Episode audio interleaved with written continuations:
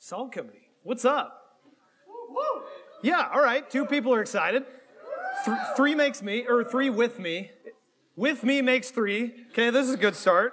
It's been a while since I've been up here, all right? I'm pumped to be back. Here's the deal. If you're new, my name's Jordan. Kind of direct Salt Company here, and I am not a college student, which is apparently becoming more and more obvious. So I was on campus passing out flyers this week and with some of our students. And then I'm just sitting there minding my own business, passing out a few flyers. And then Aaliyah over here. Yeah, right over there. That's Aaliyah, everyone. So Aaliyah comes over, and she's like, hey, Jordan, I'm going to pass out some flyers with you. I'm like, okay. Yeah, that's fine. That sounds good. She's like, yeah, it's just so that, so you won't look so creepy. Ooh, like straight punch to the gut. Like, the moment of creepiness has arrived with me being on campus. So I guess I'm just old enough that I'm creepy now. But I just graduated like a few years ago. It's fine. So if you see me on campus, don't be afraid. It's just me, so my name's Jordan. If you're new, guys, we're seriously so pumped you're here. Like, we know it's not easy to check out something new that you don't necessarily know what's going on. And so, yeah, thanks for coming. And if you did get one of those flyers and you were like, yo, you promised me pizza. I don't see pizza. Don't worry. It's coming. All right? We're getting there. It's just later, okay? And I want you to know, like, hey, keep coming back. Give this thing a shot a couple times. This is what we do every week. And if you don't agree with everything we have to say, that's fine, actually. Like, we're pumped you're here. Like, I'd love to have a conversation with you about stuff that you're wondering about, questions you have, whatever. Like, there's a bunch of people in this room from a lot of different backgrounds, and it's okay if we're a little bit different. We're pumped you're here, all right? And so we're kicking off tonight a little mini-series that we're starting the semester with called The Happiest Person Alive, which I'm going to explain what that means in a second. But let me start with this. What's one of the best moments of your life? Okay, I'm not putting like the pressure on of like the single best moment because you're going to like freak out and not think about anything. Just like one of the best moments of your life. Picture it right now. Like what were you feeling? What were you thinking? What was that moment like? All right, so here's mine. Some of you have heard this before because this is one of my favorite memories from college. So it was roughly this time of year. I'm a freshman. I'm sitting with my buddy Jace and Ben. They're juniors. I thought it was hot stuff, freshmen hanging out with juniors. And we're eating in the dining center, and it's seriously, like, with the wind chill, it's 40 below. So, it's like the crap that's outside right now, it feels like that, and I'm just angry at the world, as you all are too. And we're sitting there, and it's a random Wednesday night, and then Ben just looks up from his food, and Jace has family in California. So Ben just looks up from his food and goes, Jace, let's go to California. And Jace went, okay. I'm going to go get the oil changed in my car, and left. And I'm sitting there like, what just happened? Ben turns to me and goes, Jordan, you want to go? 45 minutes later, we left. Took off Wednesday night, threw stuff in a bag, threw it in the car, just started driving, drove straight through the night. It was like a 24-hour drive, drove straight through. There's this old school song by Phantom Planet called California, Here We Come. I'm going to save you. I'm not going to sing it. But like, not going to happen. Appreciate that, though.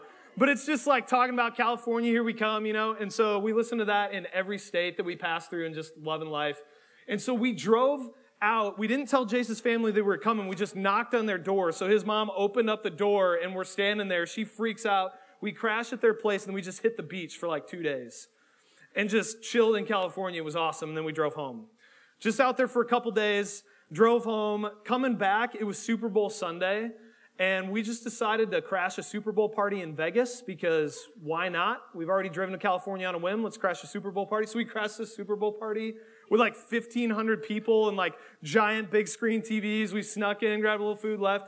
Maybe don't do that, but it was fun. Got back for classes. But I remember this moment on that trip where I was taking a nap in the front seat and I woke up and I like opened my eyes to the Rocky Mountains. And I'm just like looking out the window to the Rockies, and I sat up, and I'm having this conversation with my buddy Ben, and like they're the right type of people to road trip with. You know what I'm talking about? That like they can have a blast, but also can talk about real stuff. And we're talking about Jesus. We're laughing. We're having fun. And I remember feeling this like, I want to stay here forever. You know, like that moment. Okay, what is that? So there was something more happening in me than just happiness, right? Like you can have like a good day and you can be happy, but there was like something more in that moment, like the part of me that just dies in the daily grind, like woke back up and I felt like human for the first time in a long time. What is that? Yeah, close. I didn't mean for that to be rhetorical, but yeah, or I meant, but yeah, thanks for answering it for me. Appreciate that. Yeah, so what I would call it is joy. It's joy. And here's what I want to tell you tonight is that's what you were born for. And that's what you'll spend the rest of your life pursuing. Every human being, I don't care who you are, every human being in this room, every human being who's ever existed will spend their life trying to pursue joy. You'll wake up tomorrow, you'll try and figure out how to be happy. You'll try and figure out how to induce joy into your life. Which is a great thing, but here's the problem. We're actually pretty bad at figuring out how to have it. All you got to do is walk around campus, look around. People are not happy. Like, okay, joy is like a snow leopard. Okay, I've been super into like Wild Alaska and Planet Earth lately. Snow leopards are like notoriously really hard to find, and then especially when you start looking for them, it's like they know. And they just hide, and you can't ever find them. That's what joy is like. The second you start like intentionally looking for it, you can't recreate it. Like that moment that I had on that road trip, I've gone on a bunch of road trips since then. They've been fine, but they weren't like that. I couldn't recreate it. And then even the minute you like have that moment, it just sort of falls through your fingers. Like you can't hold on to it. And so this, I've talked about this before, but I think this is like the fundamental human problem.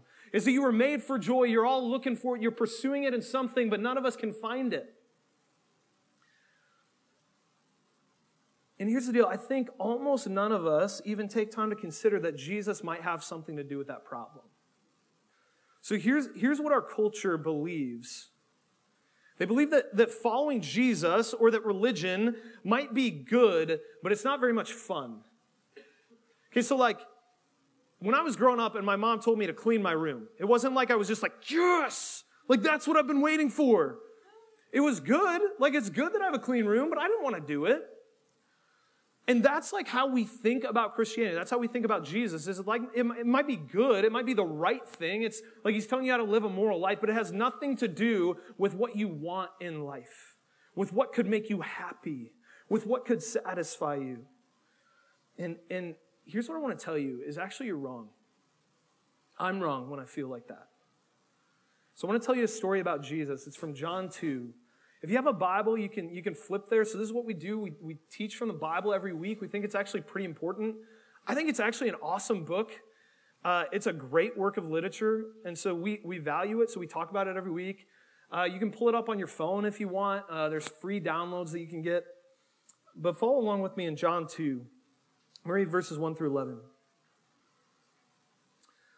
On the third day, there was a wedding in Cana in Galilee, and the mother of Jesus was there.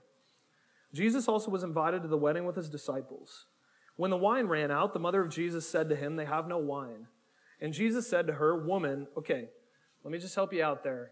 That sounds a little rough. Like, don't refer to people as woman, okay? It's a bad idea.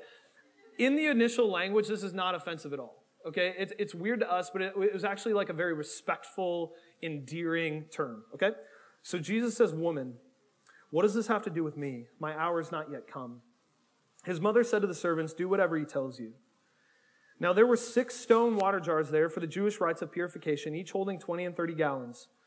Jesus said to the servants, "Fill the jars with water." And they filled them up to the brim. And he said to them, "Now draw some out and take it to the master of the feast." So they took it. When the master of the feast tasted the water, now become wine, just kind of drops that in there. Okay, Jesus just turned all of it to wine. Okay, now become wine, and did not know where it came from, though the servants knew who had drawn the water. The master of the feast called the bridegroom and said to him, "Everyone serves the good wine first, and then when people have drunk freely, they give the poor wine, but you have kept the good wine until now." This is the first sign Jesus did at Cana in Galilee, and manifest his glory, and his disciples believed in him. Okay, so this is Jesus we're talking about. This is the guy who would eventually raise people from the dead, who would walk on water, who would heal sick people and save people forever for eternity. And this is his first miracle. So dude busts on the scene with this. I'm going to make a bunch of wine. That's weird, right? Like when you read the Bible, do you like ask questions? That's nuts. And then, okay, did you see how much wine he made? Okay, so there are 6 stone water jars there. How much is each one of them holding? 30 gallons. You know how many bottles of wine that is? 900. I did the math. 900 bottles of wine. So either this is like the world's largest party, there's like 1,000 people there and they each got their own bottle, or Jesus makes like way more wine than anyone could ever drink in that moment. And here's the deal, it's not just like a lot of wine, it's the good stuff, all right? Like, so this guy like is like, hey, usually people serve the good wine first and then they give the cheap stuff, right? The equivalent of beer, like they start giving like the Natty Light and the Keystone Light, right? Don't drink that stuff. I mean, if you're underage, don't drink at all. Wait till you're of age and don't get drunk. Okay, I actually want to clarify that. Okay, that's true. Like the Bible talks about that. It puts parameters around drinking. But if you're 21 and if you're under control, that's a different thing. But just don't drink Keystone or Natty Light ever. Okay. So he makes the good stuff, right? And they're like remarking on this, like, man, this stuff is good. Okay, here's the deal. Jesus is the type of dude that you want at a party. Now, again, I want to be clear on this. This is not the type of party that you guys have on college campuses. Okay, that is not what I'm saying, all right? Don't like go tell people that this guy at Salt Company told you to go party whenever. That's not what I'm saying. But Jesus is the type of guy that you want at a party. Like this, the groom in this story, major party foul. Like, he didn't want to pay for enough wine, and so they ran out. And Jesus is like, no, let's keep this going. And he provides wine for everyone. That's not the stereotype that we typically have of Jesus. That's not like the killjoy fun hater that we typically think of when we think of Jesus. Now, what does this story mean? So when Jesus does miracles, it's typically pointing to something about who he is, about his character, and what it means to live life with him. So notice what he makes this wine in. He could have made it in anything, but he picks these Jewish sort of purification, sort of ritualistic vats, okay? And this is what this was. This is a little oversimplification. This wasn't true of all Jews, but a lot of Jews at the time, their understanding of what it meant to be religious was that they would follow all of these religious practices. And they had all of these ceremonies and these washings and these rituals, some of them from the Bible, some of them kind of made up after that. And their understanding of what it meant to be with God is, if I can just do all this stuff, if I can follow all of these rituals, and if I can make sure that I don't do some really bad things, then like I'm going to be okay with God. So their whole understanding of religion was what they do. It was this morality system, and there was no joy in it. And now notice, before Jesus can turn the water into wine, what do they have to do? They have to fill it up with water because they were empty. See how that logic works? See what I did there? Okay, they're empty. Jesus is saying something. Here's what Jesus is saying. He's saying, hey, that religion that you guys are relying on, it's empty. It's never going to get you to me. It's never going to satisfy your soul. It's never going to provide you with the joy that you're seeking. But then what does he do? He fills them up and he turns it to wine. And he says, that empty religion that you've been pursuing throughout your entire life, if you just have me, I can make you full. I can fill you up. Now the question is with what? Okay, so a little bit later in this book of John, there's this little verse that's a purpose statement of Jesus. It's not the only one that he gives, but it's one of his important purpose statements. John 15:11 says this. You don't got to flip there. It says this. These things I have spoken to you, that my joy may be in you, and that your joy may be full. That word full means overflowing. It means abundance. Okay, and so this is the offer of Jesus, is I want to make your life overflow with joy. So again, the accusations that we tend to make against Jesus, or our culture makes against Jesus, is we tend to stereotype him as kind of a killjoy, right? Like he might offer some good stuff, but we don't really want to follow that stuff that he has to say. We don't really want to listen when the Bible tells us how we should live our lives. And we see the restrictions in the Bible or within Christianity as just that, as restrictions, as kind of just rules, just for the sake of rules. But you know what people stereotype Jesus as, like the people that actually knew him? This is what they stereotyped him as. They thought that he was a glutton, so a person that eats way too much food at feasts, and they thought he was a drunk. Now, neither of those accusations are actually true, but here's why they landed a little bit with people, because Jesus was the type of guy who was at parties with people who were doing things that he didn't approve of, but Jesus was there spending time with them. And he was the type of dude that knew how to live life. He was a human being that knew how to be human, and he lived life to the fullest, and he knew how to celebrate, and he knew how to feast, and he knew how to enjoy life and be thankful for the things that he had been given, and that joy overflowed to other people in his life. And that's how other people that hung out with him felt about him. So we've come to the name of our series, The Happiest Person Alive. So there's a lot of ways that you could characterize Jesus. And we do a lot. We talk about his love. We talk about his grace. We talk about his justice. We talk about his healing. And all those things are good and true. But there's one that we almost never talk about, his happiness, his joy. The happiest person who has ever lived is Jesus Christ. And not only that, but God himself is the happiest being in the universe. Okay, think about this real quick. So that greatest moment in your life, God is outside of space and time. God lives there all the time. The most beautiful place on earth that you can imagine. God not only made it and designed it, but he's there all the time. The stuff that robs you of joy, anxiety and pressure and obligations and stuff that you've got coming up. God's not like worried about anything. Like he rules the universe and it's easy for him. He's at peace. He's content. He's the happiest being in the universe. And here's what I want to tell you. I'd love to talk to you afterwards, okay? Was he happy when he was on the cross? I'd love to talk to you afterwards, okay? Was he or not? Yeah. I'd love to talk to you afterwards. I'll finish. We'll have a conversation, okay? All right, thank you. And what I would say is the reason why he was happy on the cross is because he was saving you. And that's what he came for. Now, obviously, it was one of the most painful moments of his life. It was pain that we can't imagine, but it was simultaneously happy because he was accomplishing his purpose to come after you. Okay. God is the happiest being in the universe, and salvation is him inviting you into that happiness, into that joy.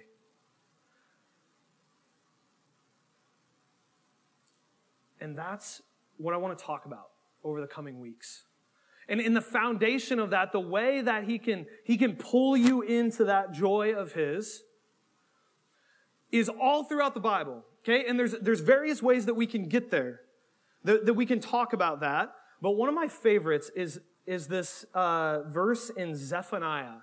Zephaniah is this little book towards the end of the Old Testament that I know maybe some of you haven't heard of. It's a great book. I'd love it if you would read it sometime, but let me read you a little verse from it. Zephaniah 3:17. The Lord your God is in your midst, a mighty one who will save. He will rejoice over you with gladness. He will quiet you by his love. He will exalt over you with loud singing. Okay, so this is a verse about God's overwhelming joy. And here's the question is what is it that, did you notice that God's singing? He's like responding in spontaneous joy. What is it that God is singing over? You. Okay, look back at this verse. He will rejoice over you with gladness. Okay, here's what's true. If you are in Christ, if you've trusted Jesus for salvation alone, which that's a big if, right? We'll talk about that a little bit more. If you're in Christ, here's what's true of you, is that when God sees you, he delights in you. He rejoices over you with singing. But here's the deal, that doesn't make sense, right? Because who has earned that? Like, I have not lived a life good enough for God to rejoice over me with singing. And I would say none of us in this room actually have. So that seems a little bit cheap, right? It seems a little bit weird that he would do that. Okay, so this made me think of, so in high school, I had this really cool opportunity. So I was in speech. Do we have any like speech nerds in the room? Like anybody? Okay, oh, there's a few of you. All right, I thought there was going to be more than that, but represent. Speech was fun. I was going to say cool. I don't know if it was cool, but it was fun. So I was in speech in high school, and I did this little, 7-minute, acting piece. And we did it with, a couple of my other friends. And I don't remember anything that it was about. I just remember my face hurting. Here's why, is because my character in this speech class got slapped. And you're like, shouldn't you have faked that? Yeah, that's what I thought. That's what we were doing at first, but apparently didn't look realistic. And against my knowledge, our speech teacher and this girl just decided to actually slap me. So one day I'm in the middle of this thing and I just get slapped across the face. That happened for a month. Anyway, so I had this acting piece that I did, and we had this really cool opportunity where our speech teacher somehow got us this hookup with the cast of the Phantom of the Opera. Okay, so the touring Broadway cast of the Phantom of the Opera did a workshop with us, and I performed in front of the cast. So we performed this thing, and here's the deal. We got a standing ovation. And you know what I felt about that? Not great. Here's why. Is they were trying to encourage me. They were trying to make me feel good. But were they impressed with my little high school acting? No, these were the best actors in the world. What were they actually thinking? I'm just ready to go home. When can I leave? But I got to make these kids feel good. So they clapped, right? So here's the deal. If rejoicing is inauthentic, it's actually not encouraging. It's demeaning. Is that what God does to us? Because we can't do anything to actually impress him. No, that's not what God does to us. When God is rejoicing over you, he's not actually rejoicing over your good behavior. He's rejoicing over the one that you're with. And when you're in Christ, the one that you're with is Jesus. And this is what Jesus did, is he set the bar for perfection as a human. He lived a beautiful, perfect life. He healed people in his life, and he invited them into his life. And then he sacrificed for you because that's what it took to get to you. And he died on a cross as a sacrifice for you. And then not only that, but he physically rose from the dead 3 days later. He's still alive to this day in heaven. And he did that for you. And this is what God does when he sees that. He goes, yep, that's awesome. I love that. And it deserves his standing ovation because it was beautiful. It was amazing. It was everything that a human being was supposed to be, and God delights in it. And that's authentic joy. He rejoices in his son. And this is what it means to be a Christian, is for Jesus to stand in front of you and for God to clap at him and then to clap at you in the process. That's crazy. That's the good news of the gospel. Not that you're amazing, but that Jesus is amazing and that you get the reward that only Jesus deserves.